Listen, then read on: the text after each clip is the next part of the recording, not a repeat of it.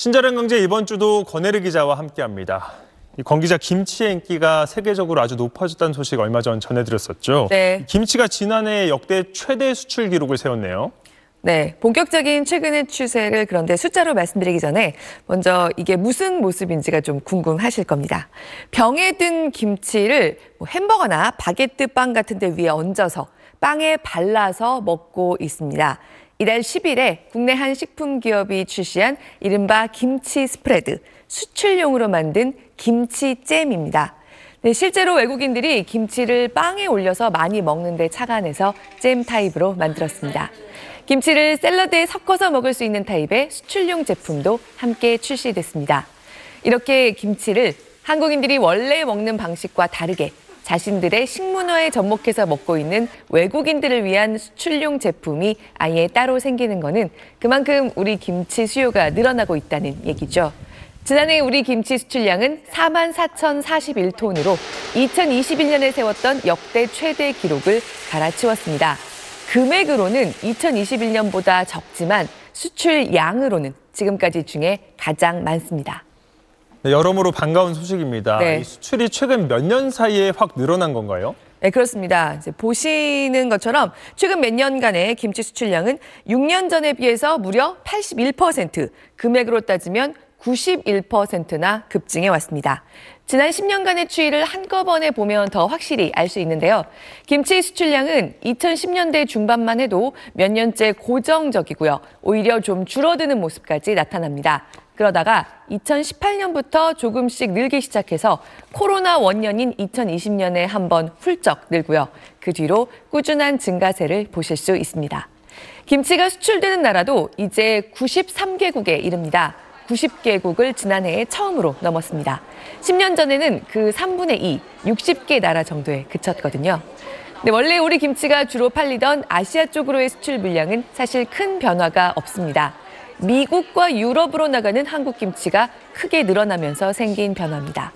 일본은 여전히 우리 김치가 가장 많이 수출되는 나라긴 하지만요. 전체 수출에서 차지하는 일본의 비중이 74% 정도에서 이제는 40% 수준으로 줄어들었습니다. 반면에 미국으로의 수출 비중이 10년 전에는 전체 중에 5.5%에 그쳤는데요. 이젠 25% 넘는 비중을 차지하고요. 세 번째로 수출이 많은 네덜란드로의 수출액 비중도 10년 전에 1%에서 5% 가까이까지 커졌습니다. 그러니까 한국계 동포들이 사 먹는다는 것만으로 설명할 수 없는 수준의 변화죠. 그만큼 해외 시장에서 우리 김치에 대한 새로운 수요가 창출되고 있는 겁니다. 국내 기업이 미국에 아예 김치 현지 생산 공장을 세우고 또 유럽 공장 설립까지 추진하면서 김치잼 같은 우리에겐 생소한 제품 형태를 만들어내는 것도 이런 신규 수요를 바라보고 하는 겁니다. 네, 이런 대기록의 1등 공신은 역시나 뭐 영화나 드라마 같은 우리 문화 콘텐츠겠죠. 네. 한식진흥원이 2022년 말에 16개 나라에서 한식하면 떠오르는 메뉴가 뭐냐 하고 물어봤더니 역시 김치가 1위였습니다. 10명 중에 4명 정도는 김치부터 떠오른다고 대답했는데요.